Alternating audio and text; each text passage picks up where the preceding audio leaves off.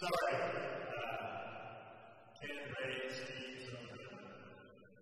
Appreciate that, Ken, where you are. Blessed. Ken, thank you so much. I was highly entertained. I was still listening even after you got my name wrong. Uh, but uh, I appreciate that. It was well done, given Fee's leaving us at this time. And uh, Fee, we love you dearly. We're going to miss you greatly. Um, and uh, have some cards some people have signed, uh, a lot of them last night. Um, but we just want to say a few short words so you have a little bit of time to preach. Um, by the way, did I tell you we get done at 1225? just teasing, I'm just teasing.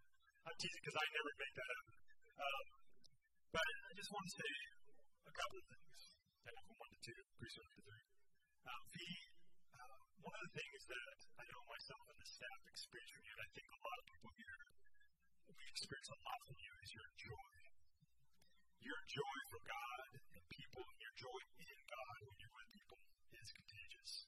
And it's an amazing gift that you have, amazing fruit of the Spirit that testifies to God's Spirit in your life. And it just flows out to everybody else. And I don't know, I know all of you were here last night, but, but many of you were, and you can testify to the joy that you have that has been infectious with our high schoolers just a testimony of your ministry to see all the youth so engaged last night and worshiping Jesus and just having a great time testifies a lot to your ministry and your love for God and your love for them. And so I was blessed as, as I witnessed that. And feeding one of the things that I love about you, that I love about working with you um, as a pastor, is that your love for Jesus shows in your work because you are always putting others before yourself. Always. Whether it's youth or, or working with audiovisual, or working with community outreach, or just this church at large, you put everybody before yourself. You have a love that is self sacrificial. And uh, I'm blessed by that, and this church has been blessed by it. So we're going to miss you. We love you. We have a, we have some cards here, and, and I think it's I think it's the big one you want to make sure you don't lose. Okay. Um, there's a piece of plastic in there that I think you will enjoy at uh, a particular sports store. Um, that gives you options for all the things. More for NASCAR. Uh, but, you know, tennis and running and all those types of things might, might help you a little bit out of that. To put that here. If you leave it behind, uh, senior pastor has Brian, so whatever's left of the music stands, and we'll just say God bless you as you leave with that. So, all right, Petey, come on up give us a word. Good on you. All right.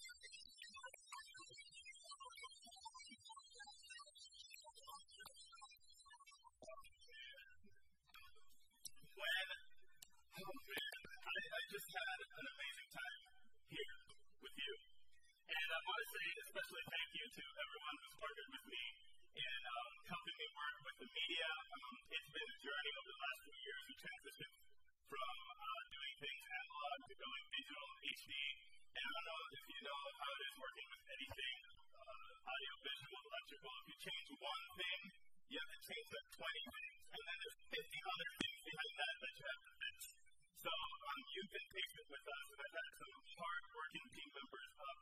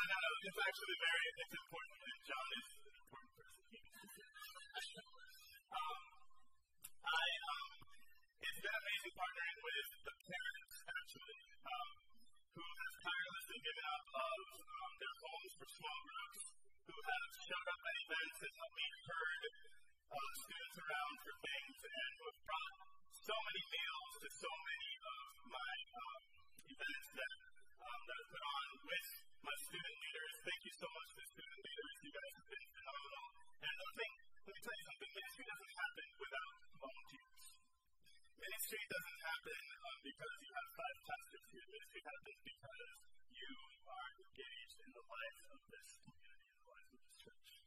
And so thank you so much to parents who um, man, you brought your kids back and forth to everything. Um, um thank you to people who gave up their boats.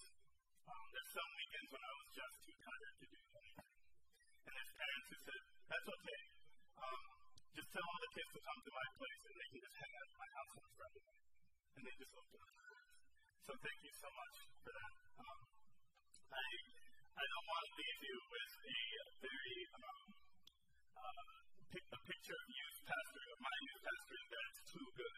So I'm going to tell you a story um, that actually has nothing to do with my sermon, and there's no moral, but um, it's probably um, a bad okay.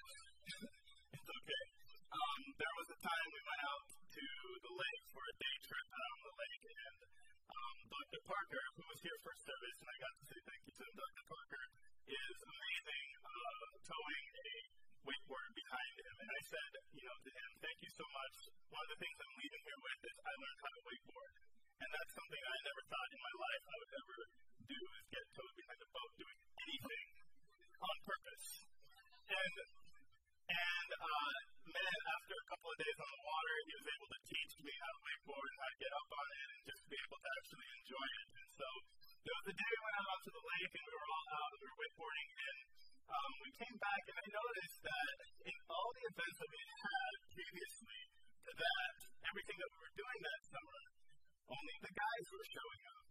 Like literally just the guys. None of the girls in the youth group were showing up. And so finally we're all standing there around the boat getting ready to leave. And I said, guys, level with me. What's going on? How come the girls don't show up to anything? And they're like, oh my Show up and do things. And I said, well, so then I put, uh, later on I put something up on Facebook and I was like, girls, oh, what, am I doing something wrong? Like, how come don't show up to anything? They're like, oh, no, it's okay. The guys are just, you know, kind of rough. And and so then, um, so back back to you know the boat, I was like, all right, guys, what can I do? What can how can I encourage you to invite more people to come along with? Because these events are not just for the guys. It's you know, I want I'm sure the girls would enjoy it, you know, on the lake. You know, the girls would enjoy time wakeboarding. Like, let's not be selfish. And during the conversation, I flippantly said something like, "What do I have to do? Do I need to pay to invite some girls?" And one of the guys goes, Oh, yeah, sure, I'll bring like 15 girls if you do that. And I was like, Bad moment in youth pastoring. So that's what not to do um, as a youth pastor. Because there'd be no moral to the story. Will you allow me to speak to you one last time? This is so bittersweet, so bittersweet, and I'm going to try to actually not cry tonight. This is Luke chapter 7. I'm going to read it to you. And then afterwards, um, one of the things that I love doing in my life is I'm a prolific journaler. I like to write a lot. I write a lot of short stories and um, what we call uh, creative nonfiction. And um, if you would allow me, I would like to just read to you a letter that I wrote to you. Over the last um, choir tour that I went with Mesa Grande, Mesa Grande Academy, I um, thought that it might be the last time I get to speak to the student body as a whole, as much as they were together, the ones who went. And so I wrote them two letters, three letters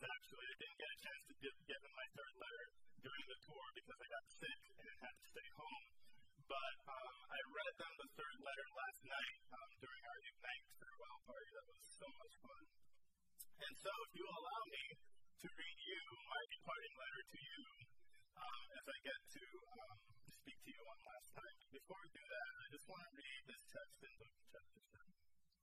When Jesus had finished saying all this in the hearing of the people, he entered Capernaum. There, a centurion's servant, whom his master valued highly, was sick and was about to die. The centurion heard of Jesus and sent some elders of the Jews to him, asking him to come and heal his servant. When they came to Jesus, they pleaded earnestly with him. This man deserves to have you do this because he loves our nation and has built our synagogue. So Jesus went with them. He was not far from the house when the centurion sent friends to say to him, Lord, don't trouble yourself, for I do not deserve to have you come under my roof. That is why I didn't even consider myself worthy to come to you. But say the word, and my servant will be healed.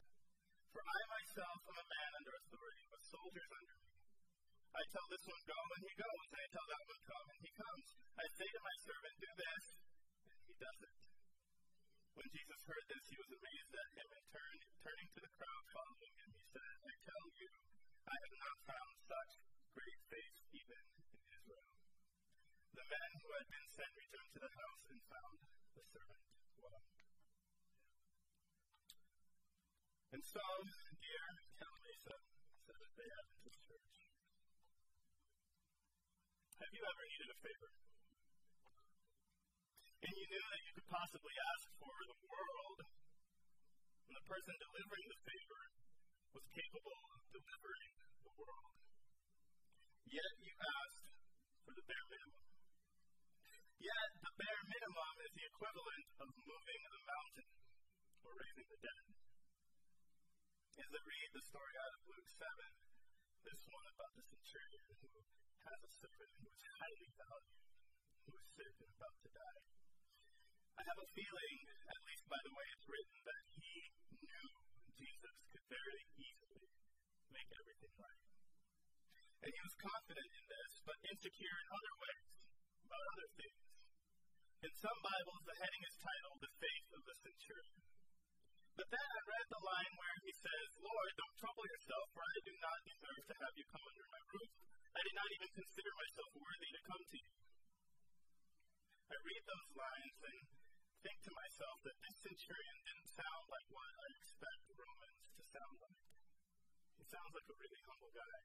I mean, he could have summoned more servants and maybe some of the Jews under his jurisdiction, and he could have ordered them to go find Jesus and make sure they came back with him and make sure his servant was healed or else.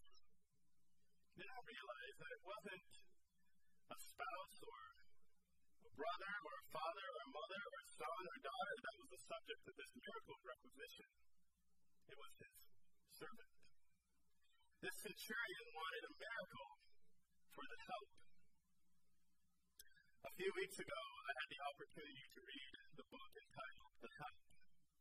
The Help is a book released in 2009 about African American maids working in 1960s Jackson, Mississippi. It was written by Kathryn Stockett and became a hit film starring Emma Stone years later. The book was rejected 60 times before someone would represent her as an agent and before it got exposure to a publishing company. Since then, it's sold 5 million copies. Well, 5 million one, because I bought one. I first caught wind of it while listening to NPR because of the uniqueness of the way the book was written. It was a book written in the voice of three characters. Two were black maids working in white households, and the other voice was one of the grown children in one of those households who had returned home after graduating college. She went by the playful name of Skeeter, apparently because she was so tall and lanky, she looked like a mosquito. Skeeter's perspective in one way or the other had been shifted, and when she realized that the maids were enduring injustices, she sought to change that by giving them a voice, by writing a book of their stories. And these, maids, and, and these maids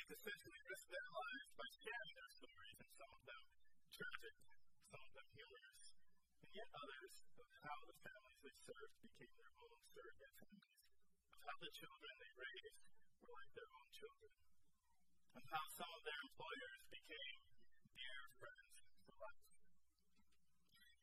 And I think back to the Roman and how in seminary and undergraduate Bible classes we're shown how ruthless the Romans were and how much the Jews hated them, and probably for good reason most of the time.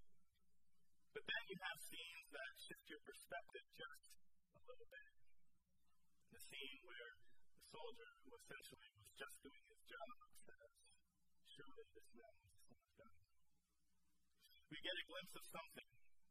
Was it compassion? Was it belief? Was it faith? And we have this story in Luke 7, 10 verses of how a Roman soldier asked Jesus for help, for his help his beloved help. And once again, we get a picture of a Roman who certainly has something else going on. He certainly had compassion. He certainly had belief. He certainly had faith. Do you realize that he and Jesus never had any contact? That he first sent his Jewish elders, the Jewish elders in his community, who vouched for him as someone who built their synagogue, as someone who loves their nation. Did you notice that later on, when he gets some tinges of embarrassment, he changes his mind about having the God Almighty incarnate inside his house? He sends his friend to just tell Jesus to say the word. He tells his friends to remind Jesus that he too is a man of authority and that his words are words of authority, and people do what he says, basically saying that he knows that Jesus having all authority under heaven and earth, can just basically command his servant into wellness. When I myself have the gall and the guts to summon Jesus to my house, what's more likely, what's more likely is a scenario where I get embarrassed about the condition of my house, about the condition of my life, and ask Jesus to just do what Jesus does from afar. The other day, Thursday, I was going on the 10 West. I went, I noticed that the 10 East was particularly heavy with traffic.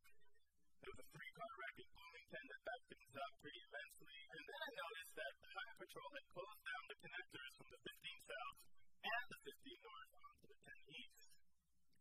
And further up, a few miles up, I just, got, just past Ontario Airport, two more Highway Patrol vehicles had blocked the 10 East, stopping perpendicular to traffic and stopping the traffic completely.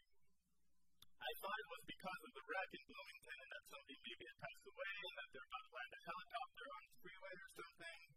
But what I found, found out later is that it was because the Chinese president was here to meet with President Obama out in Rancho Mirage. President Obama gets to land in LAX, run around the hoity-toity-ville of LA doing fundraisers, jump onto his presidential chopper, and 20, 30 minutes later, he's out in the desert. The Chinese president gets to land in Ontario and take the 10 East through, well, okay, so California has some really beautiful places. And I know that places like Rialto, and Bloomington, and San Bernardino have some pretty places. For example, the Auto Club Speedway in Fontana, quite possibly the most beautiful place in Southern California, at least in this area. However, when you land in Ontario and go 10 east, just think a little bit about what you. It's not exactly the prettiest places of any of those towns. In fact, well, some people have called it the armpit of Southern California. The cities the president would be passing by visiting have their own charm, but the sights from the 10th freeway from Ontario to Rancho Mirage are not necessarily what some would say are California's best things to offer. And here comes this fairly important man from a fairly important country, and he gets to look at lots of industrial sites while possibly being stuck in 10th freeway rush hour wreck traffic. And then when he's deposited into Rancho Mirage, he feels the wonderful Southern California weather of sunny with a high of 75 more like sunny with a high of 105 or 115.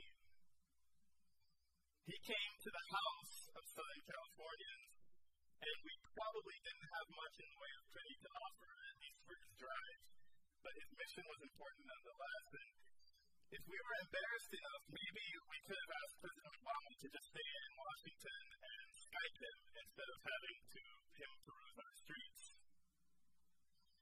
And perhaps if Skype existed in the first century world, the centurion would have chosen that method instead of summoning Jesus to his place and then changing his mind. I don't want to get lost in the dramatic telling of this story and miss the immense faith the centurion had.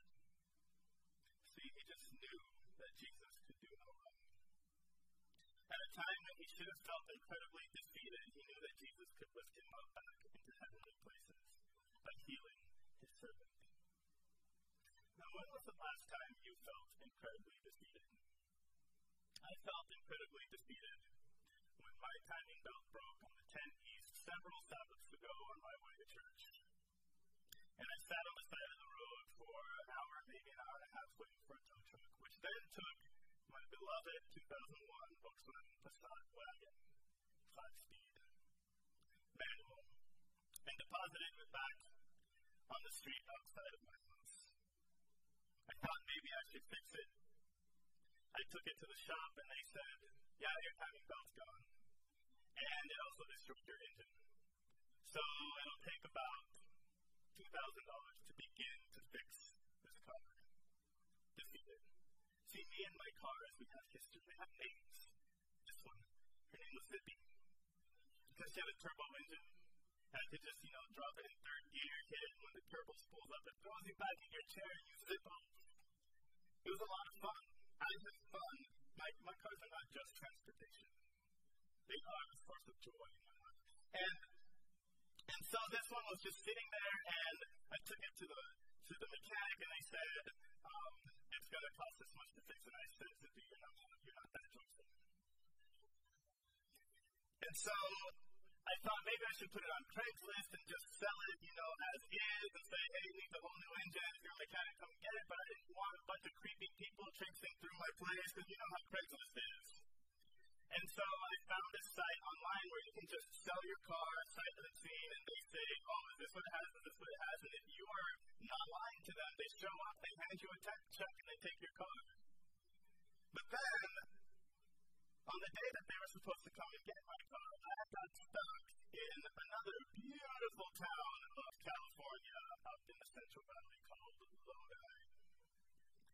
Now, I had to go up there for uh, to help a friend drive up there who was going to a wedding. I have friends up there who passed up there, and I said, you know what, I will stick around. And he said, well, you know, the weddings will take actually a little longer. We got to stay until Tuesday. And I said, all right, I'll stick around. And then I get a call saying, we're here to pick up your car. And I said, oh man, I forgot to pick up my car on Tuesday. I said, take the car. I will come to you and get my check. All right. So I get home, and I go tour of the, the most beautiful places in California. I go to a junkyard in Bloomington where they have thoroughly disrespected Zippy. Not only was she the best looking car there, because there was no body damage, it was just all engine stuff. They had stuff there in the back corner, and it was all dusty and crazy, and I said, you know what, okay, I have vanity plates on my car. Can I my plates? No, we shredded them. It's okay, I kept one. I kept the front one. I know I'm supposed to put it on the front if you they don't, but you know, I kept it anyway. Um, and I said, okay, okay, okay. I had a custom radio. Can I just pull my custom deck out of there?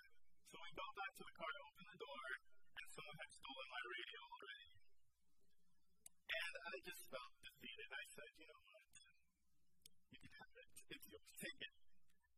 I give up. I'm defeated. This day is done. About being in the transitional home, about watching the residents come in and out, and they tell me the stories of their friends, they tell me their stories, and they sometimes come in to the transitional home in a place where they have simply been defeated by life. But I get to sit with them in the morning and share breakfast or chat late into the night. And they share stories of incredible faith despite their backgrounds. Stories where they've been picked up from their defeat and put in heavenly places.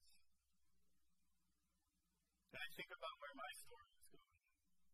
Having to put my faith in Jesus as I begin to transition out of this place, out of this space, into something different, not knowing exactly what the future holds, but putting my faith in Jesus. See, sometimes we try to grow mustard plants in days. Sometimes we try to move mountains and we fail. But our faith is often not measured in outcomes, but measured in how we love those around us who need some love, some care, some attention. And at that point, Jesus says, I already inhabit your spaces, your household, and the household of your heart is well. There's nothing to be embarrassed about. I already know everything about you, Jesus says, and about who you are, and there's nothing you can hide. But what you can do is have faith that I'm already working everything out to my glory. And it's at that moment where, at least for me, I'm able to say in faith, Jesus, you really are everything. And you pump up those mustard bushes better than any Miracle-Gro because you are the true miracle grower. Those mountains don't stand a chance. You've placed a love in my heart that knows no boundaries, and because of that, I give you everything. Inhabit all corners and nooks and crannies of my life. There's nothing to be embarrassed about. There's nothing to hide. And, and so, and so one time I went to this concert by Matthew West, and I didn't know what to expect.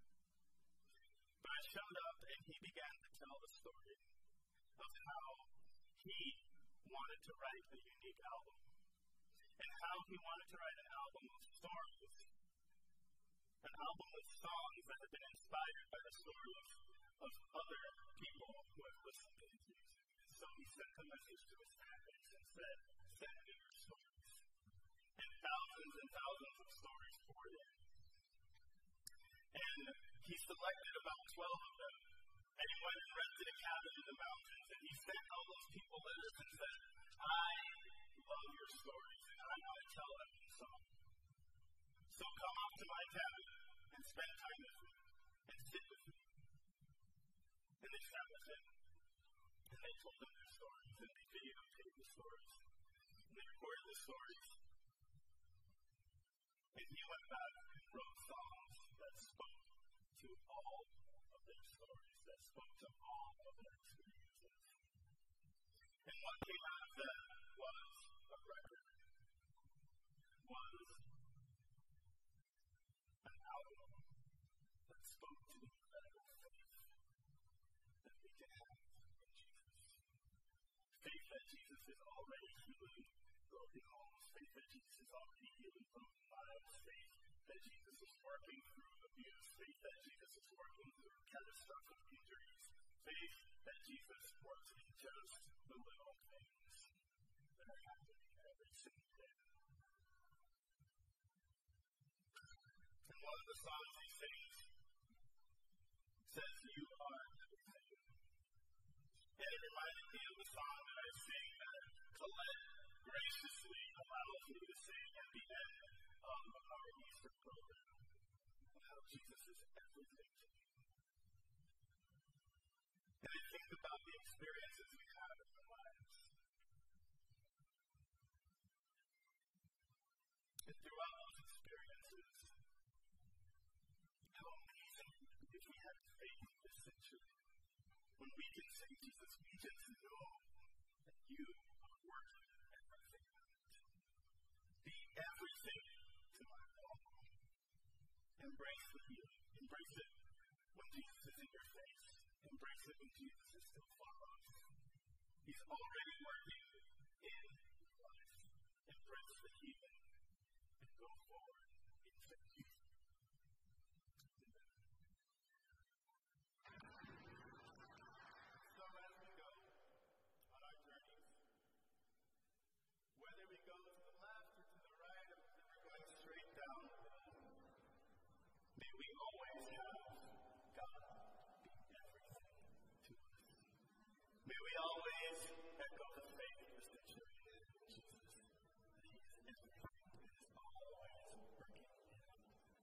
different